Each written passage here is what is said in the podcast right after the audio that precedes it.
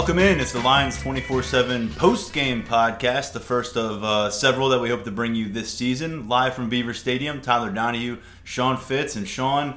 Scoreboard still on. It's still functioning. It's got a lot of usage. 79 to 7 Penn State wallops Idaho in the opener. We've got a lot to break down, but clearly a nice day for the Nittany Lions masses who showed up to Beaver Stadium hoping to see some signs of uh, positivity from a young crew. Yeah, and they got signs of everyone. I mean, there was a, lot of players played. I don't I don't have the uh, exact number in front of me, but there was a lot of young guys that have played, and it's just all across the board. I mean, I'm not sure what you can take away from this because the talent gap was just completely evident on both sides of the ball. Penn State, of course, kind of scored at will and, and, and really broke the Idaho offense as well. So not sure what you can take away from it, but I mean, 79 points. It's, tough to find. Uh, tough to find some downfalls in that. And you know, I hate to put it on Mac Hippenhammer, but you kind of can because he, he muffs that punt. He actually fumbled a couple of those punt returns in relief duty of KJ Hamler and Jahan Dotson there at punt punt returner, and, and that led to a, a, short drive and a touchdown for Idaho. Easily could have been a, a, shutout situation. I think the defense can still probably chalk a lot of this up as a shutout situation. Seven sacks for the defense, but uh, so they didn't quite hit the seven and a half that I set. I think they'll still take the performance, but you got to talk about the offense, Sean. The numbers are staggering. 79 points, quite frankly, sounds like a basketball score, and that is the most points Penn State has scored since they put up 81 against Cincinnati back in 1991. 673 total yards, 331 passing, 342 rushing, and a number that really stood out after I read those ones 35 first downs today. Yeah, it's, it's insane, really. And I think the other day on the podcast, I scoffed at getting to the 81 point from the 1991 uh, win over Cincinnati. And they were just about there, and they probably could have done it if they'd tried. And uh, that takes me to another point. Uh, running up the score, really has gone away. Like in college football, it doesn't really matter anymore. You're trying to get your guys. Uh, you know, Will Levis played a bunch in the second half. You're trying to get those guys out there, get them game scenario reps, and points are going to happen, especially when you're that much better than your team. So.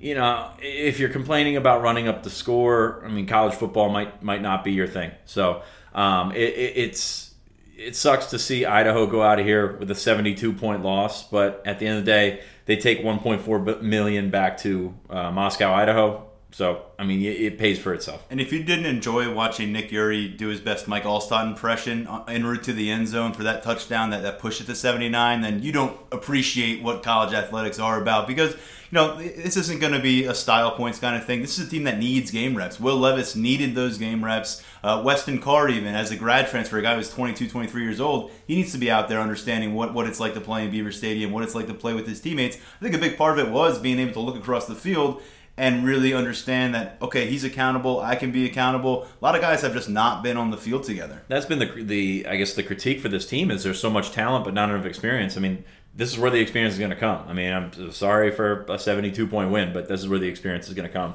Nearly a point per play. Mm-hmm. Uh, that's an interesting stat that I don't think we've ever been able to throw out there. 673 to- yards of total offense, 331 passing, 342 rushing. A Couple of small things here. Just three penalties. And that's not something you would expect with that many young players out there. Just three penalties. James Franklin also mentioned after the game they won the special teams battle, which I think they you know, they won the field position battle, which you can chalk up to special teams outside of the Hippenhammer fumble there at the in, in the fourth quarter. You know, that was really a one-sided thing. And I know I have him down here at the bottom of the rundown, but Jordan Stout was phenomenal. The the transfer kicker, how Virginia Tech managed to not give him a spot or give him a scholarship. I mean, that's that's crazy when you when you look at what he did, I think 13 touchbacks today. Is that, is that the stat? Yep. Uh, yeah, he was he was fantastic. But uh, we're gonna start with the offense. Start with Sean Clifford's first start, and he started slow. I mean, there's there's no real question about that. Penn State came out, gave him a good field position to work with. Um, he had some questionable decisions in the in the RPO game, and, and you know that that's to be expected. Probably could have given the ball to Ricky Slade. I think he would have walked in the. I think Ricky turned around in the end zone, being like, "What what's going on here?" But um, took some lumps in the first couple of drives. Penn State got a couple of field goals. Then he started getting into a groove. He really start, started rolling. And that's because he started to find KJ Hamler. Yeah, he said he was very transparent about the, about that with, with KJ, and, and that helped calm him down because those nerves were there. And Sean told us on the practice field Wednesday you didn't know how he was going to react. And he's a guy who's been that creature of habit. He, he tries to treat everything like a work week, and he's always saying QB one, QB one, but it's got to be a little bit different when you walk into Beaver Stadium in that role. You hear that ovation when your name is announced, and obviously they're in the locker room. But just in general, I think him walking around campus day to day is different than it was last year. He's going to get approached by people. He's going to have a celebrity status uh, at a big university now because he's a starting quarterback. And he said it, about halfway through the first quarter, he really that all went away, and, and you don't know if it'll come back for him. There's going to be much bigger test here under the lights in Beaver Stadium and beyond, but uh, a learning experience for him. And he finishes the day 14 of 23. 280 yards, a couple of touchdowns, no turnovers. That's a big deal.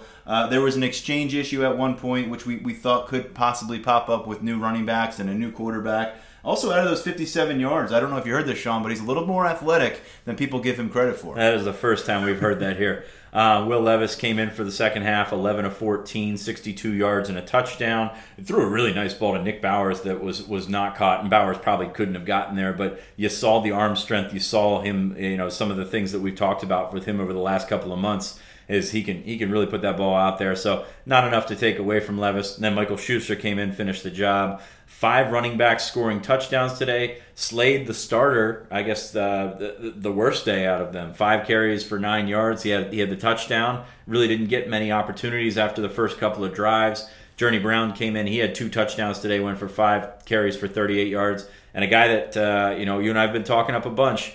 Uh, Devyn Ford, true freshman out of Virginia. He had six carries, 107 yards, and a touchdown, and an 81 yard touchdown. It looked very, very good. Tip of the cap to Des Holmes at left tackle on that play. Cleared a lot of space for Devyn to work with. And then Justin Shorter, he didn't really. It was good on Justin Shorter not to throw a block he didn't need to at the end, too, because you can see those penalties sometimes. He was the escort downfield. But what a moment for Devyn Ford to experience. And I talked to Tariq Castro Fields um, after this game, and, and he said, he, you know, he told Devyn, he said, it's just like high school. You were, you were a star in high school take the same approach. It'll happen. It'll pay off. And it didn't have to wait long uh, for that to happen. And, and, and then Noah Cain scores a couple touchdowns. And it was a really nice performance, obviously, for, for Ja'Juan Seider's crew. And uh, But I also go back. I mean, I'm going to go back to the three penalties thing that you mentioned because everyone we're talking about, this is like debuts. You had guys like Salim Wormley on the football field late. Um, I just really wanted to shed light on that. That is a staggering number. For all the big numbers we're talking about, that little one uh, I didn't even notice it until you just pointed that out. That that is really quite impressive, I have to say, considering all the variables and unknown commodities you have on the football field together. Yeah, that's uh, that's something that, that really is, is above expectations for them. I mean, you, you you would think the false starts, or, or you know maybe somebody grabs, you know, maybe not used to the speed, somebody grabs a a defender, but uh, they were just so much better than them, and, and they, they, they cleaned it up and played very well. So, yep. um, moving on, Nick Eury, our dude that you just yeah. talked about, the walk on uh, from Northeast PA, uh, had six carries for 44 yards, capped it with a touchdown, and they went freaking crazy when he scored that touchdown. So, you know, that's one of those things college football is about. It's uh, it was great to see. I mentioned Ford's 81 yard touchdown run. I think the longest run since uh, Saquon was here. Uh, that was that was very very good. This kid is phenomenally talented. Can't wait to see how he grows. And I wanted to isolate Shorter on that play because Justin Shorter ran him basically ran him down and got uh, not a, he didn't he did a very good job of not blocking somebody in the back, but yep. he got his arms up, got in front of the defender, and the last defender that could possibly catch Devyn Ford was out of the play. And I talked to somebody on the field afterward. Shorter came to the sideline. James Franklin got up in his face and said, "That is what we need you to do. That is what we want you to do." He said it probably a little more colorful, mm-hmm. uh, a little more colorfully than, sure. than that. Um, but uh, I think that's the thing that you want to see out of Justin Shorter as he gets comfortable. He had three catches. He looked good doing it. It was good to see him get out there and get that start. Uh, 13 receivers and all caught a pass today. Um, that's uh, breaking it up. I think three running backs caught passes, three tight ends, and the rest were were wideouts. Uh, touchdown for Brenton Strange as a tight end um, as well.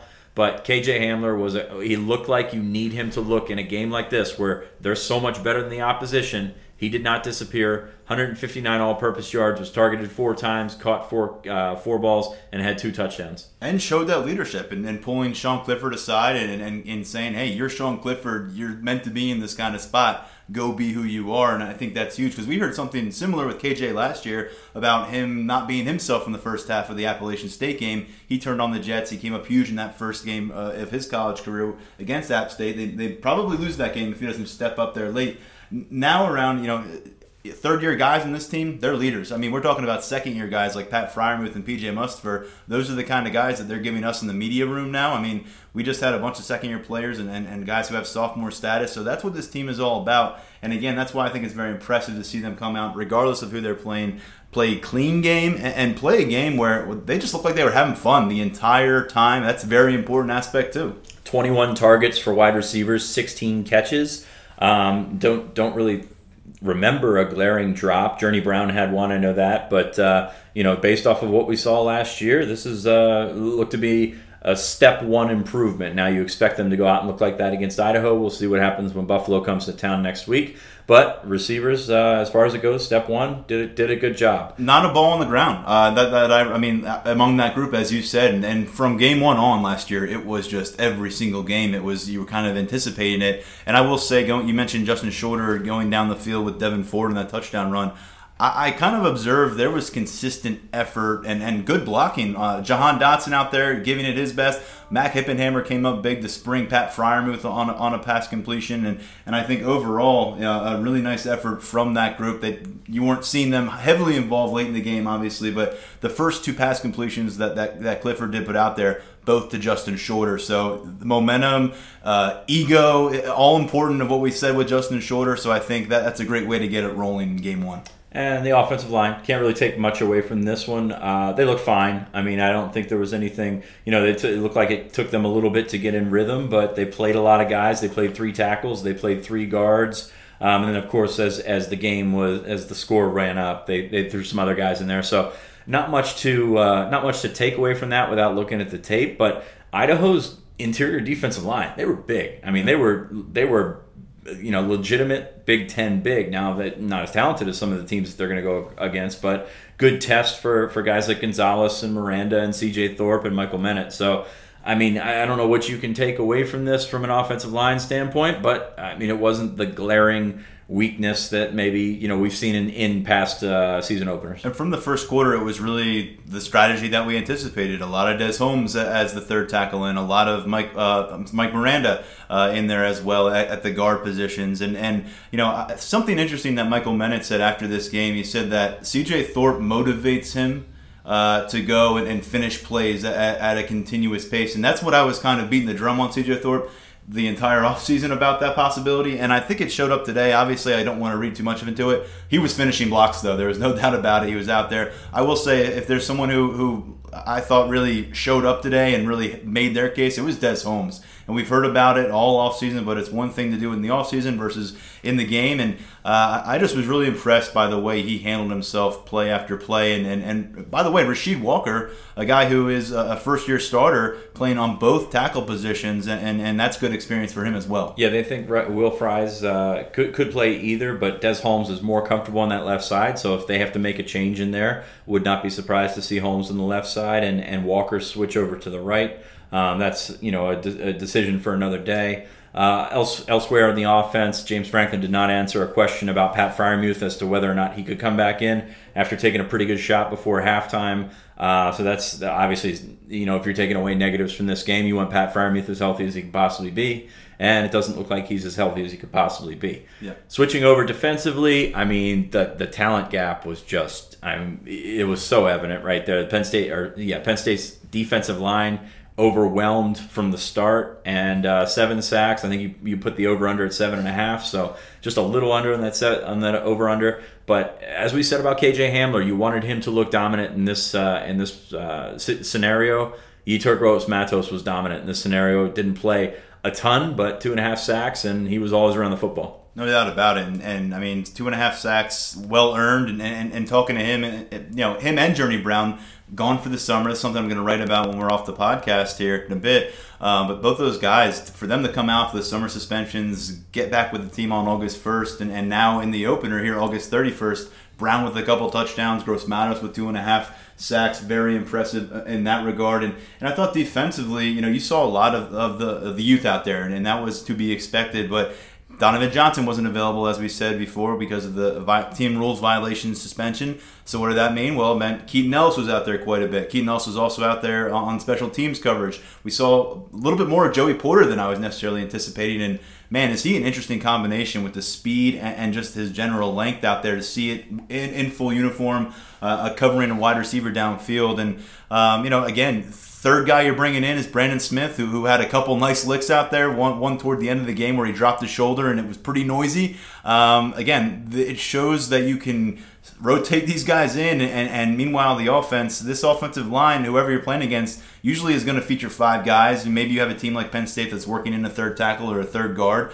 Yetur said it, and PJ Mustipher said it just before we came up here to record. Uh, they do get the sense, and it was the same last year, but they think it can be more special that when they get in the third quarter, they're on like first, second quarter legs. The offensive line is getting worn down. Yeah, they've got some pass rushers that can do damage late in the game. We talked about Oweh uh, this week on the podcast uh, in that uh, in that fashion. Penn State with a nice little uh, fourth and one stop earlier in the game. Uh, wasn't sure what Idaho was really bringing to the table there, but they did a nice job uh, on that short yardage situation. Um, not really tested otherwise. I thought Lamont Wade looked good. I mean, you, you, didn't see a ton of him, but he, he seemed to be flying to the ball, seemed to be, you know, if, if you're judging from the box, you know, seemed to be thinking a lot less. He was always around the football, uh, making some plays. Uh, Garrett Taylor, thankfully, did not get ejected after the first play of the game. That was quite the start. I mean, I, you know, you know how I feel about that rule. Um, but for them to be able to review it and overturn it and, and do the right thing and keep him in the game, uh, that uh, I guess that's a step forward in that in that ridiculous rule. So um, uh, defense as a whole, not sure what you can take away from it. They were just going after that. Uh, you know, those quarterbacks for for Idaho. It was it was tough sledding for them. And look, what we said was the expectation for this game should be that if this defense is what we think it is and what they've told us they can be, then they should be in the mix for a shutout. And again, Mac Hippenhammer doesn't have trouble filling that punt inside the 25, 30 yard line. Uh, you're probably looking at a 79 nothing situation. So I thought they did their job and they got a chance to get a lot of guys experience and and really I think they come away and, and Franklin says they feel like they can truly go three deep at, at, both defensive end positions and they're starting to get a sense that they can maybe do that at defensive tackle. It sounds like that's maybe a stride behind, but Judge Culpepper got his first collegiate reps today. Um, so did Aeneas Hawkins, and we saw Fred Hansard out there. But you know, a lot of PJ Mustipher as well. He was in there for the second series, and um, you know, I, I, think right now you're, you're again you, you want to get to the point where when injuries do happen, then you feel pretty comfortable about going to a third stringer. Because how many colleges programs across America, when they have to go to a third stringer, are they just crossing their fingers and gritting their teeth? Worth noting, no, no Damion Barber today looked to be an internal uh, thing for Penn State. Um, but he was in pads. He was there. Uh, Donovan Johnson was not in pads. Of course, he, he was suspended. Uh, moving on to the special teams. I mean, this is what we're doing right now after game one. We're nitpicking the, I guess, third string punt returner. Third string, yeah. So Mac Hippenhammer may lose that job. Uh, he had two fumbles today. One was a muff to uh, and and this is funny because I talked up Idaho's punter all week long, and then they come out with this strategy where they're going to rugby kick and essentially try and hit it off somebody's back. Worked I mean, one, worked, got John once. Reid. He got yeah. John Reid once, and it got close to a couple of other ones.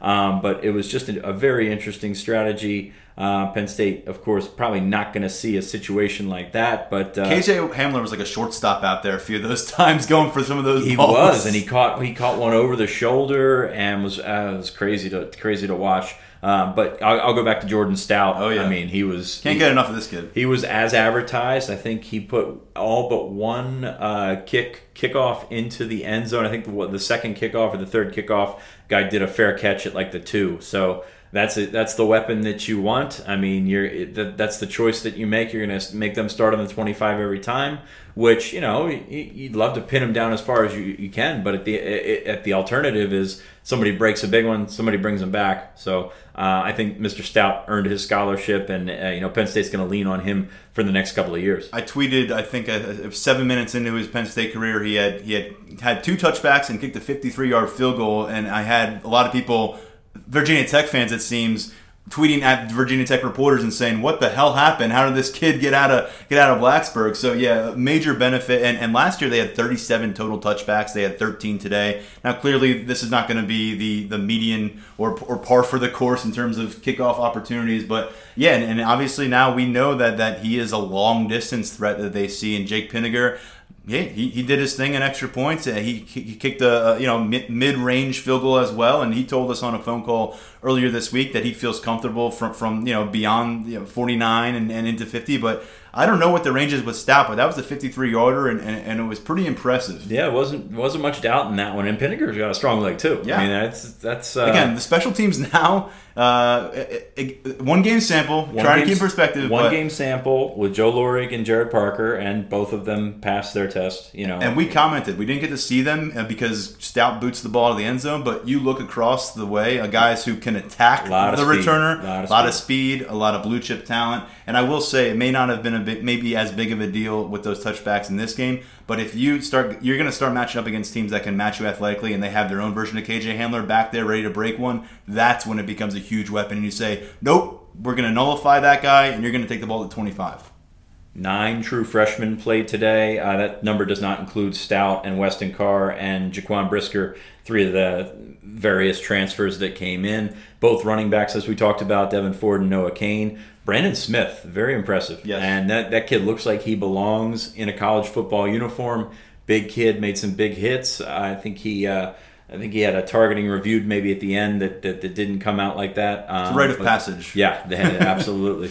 Um, Lance Dixon played a lot of special teams, played some some linebacker as well. Along the offensive line, Caden Wallace, Salim Wormley played. Brenton Strange caught a touchdown, and Keaton Ellis uh, looked good out there. I'm sorry, I missed one. Joey Porter as well. So ten freshmen uh, made the were able to play their first action today. Right, and we talked about guys like Culpepper and Hawkins making their debut as redshirt freshmen. So again, that goes back to definitely three penalties. These kids, you know, were in high school last year, and, and now they're in front of well, I don't know what the attendance was, but announced attendance was over hundred thousand. One hundred four was one hundred four, but I, I mean, granted, however many people in here, that's a major intensity uh, jump in terms of, of, of, the spotlight, knowing you're on national TV. And Brenton Strange is someone that we've talked about this offseason, came in ahead of schedule, has added that weight. They like what he's got. And I've said it before if you don't have a, a Freiermuth and, and, and, a steady veteran presence that they really like, this is a guy who's going to be on the field a lot for you, I think. And, and we'll see where it stands. He didn't get the green light, but uh, you know he's someone that I think I wouldn't be surprised if he makes them think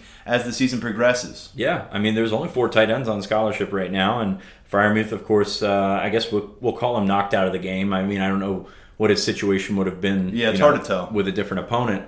Um, but you got Bowers, and of course uh, Zach Kuntz played some tonight as well, had a, a catch or two.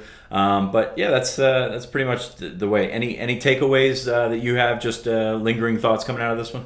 I think you got to be really optimistic uh, if you're if you're Penn State and saying, well, we just passed a test, you know, that that we needed to pass internally. We needed to see our guys out there taking some live fire. Sean Clifford, you know, admittedly dealt with some butterflies, some nerves that he had never. He said the last time he experienced that was at St. Xavier in the state championship game back in 2016. So he's got that crossed off his list. Will Levis, I mean, I, I know we kind of we mentioned what he did, but that was important. He played a, almost a whole half, and he got hit a few times, and and he hit back a few times, and and uh, you know that's all part of the process of this team growing up. And I, I've been saying for a while, for a team the way they're composed, you throw this, you throw them at the 2021 schedule when you start at Wisconsin and then have Auburn week three.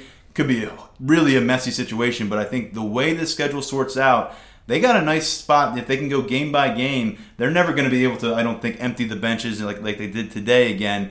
But Buffalo comes to town next week for this 7:30 matchup, and, and then you've got Pitt, obviously, and but you got a bye week in the mix, and you got a road game at Maryland. These are all games that you should be considerable favorites in, and these are all games that should be stepping stones towards getting you to a point where the the the in, yeah, the KJ Hamlers are really really true veterans by the time you get in October, and guys like Keaton Ellis and Brandon Smith and Devyn Ford and Noah Cain you really know what you're going to expect from them when the brights get when the lights get extremely bright. And I think today there was nothing that showed you they took a step back in, in, in regards of, of, a maturity way. And now we'll see how they handle a win. That's the next thing. Now the staff needs to make sure that they understand how to handle a victory like this, coming off a major high, scoring 79 points. They're going to celebrate tonight. They deserve it. But especially for some of these first year guys, go back to work tomorrow. That's something that we heard from Trace McSorley, uh, Marcus Allen a couple years ago, you know, Nick Scott last year, Saquon Barkley.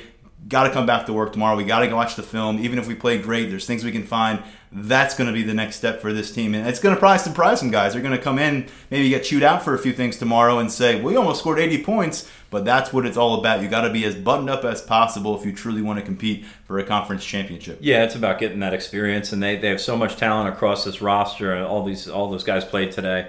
Um, but just get the getting the, the getting those guys the right experience, getting those guys in game situations, and you know Will Levis threw the ball 14 times today. That's probably not uh, what you're looking for when you're up 50 points or whatever. Um, but to, to get him that experience, to get those guys around him on the same page, um, th- things like that are, are going to pay off in the long run. Um, I think that'll about do it for us. This is our. I have one more takeaway. Oh wow! Happy birthday, Sean. Hey, I appreciate Happy it. birthday. Just getting older and older. um, but uh, thank you very much. Yep. Um, it is our first post game show. We're in a room that is not or is, is holding the sound very well and probably got some echo. So our quality is probably not as good as we're going to have at some point. So we apologize for that. But hope you like the post game show. As we mentioned this week, uh, it's going to depend on how many people are listening to see if we're going to keep doing this. So hopefully you keep uh, tuning in. We're going to be back with you sometime this week. Monday is our typical recording day. That's a holiday. We'll figure out when we're going to see you this week. But uh, thanks for joining us on the Lions 24 7 post game podcast. And uh, we'll catch you this week.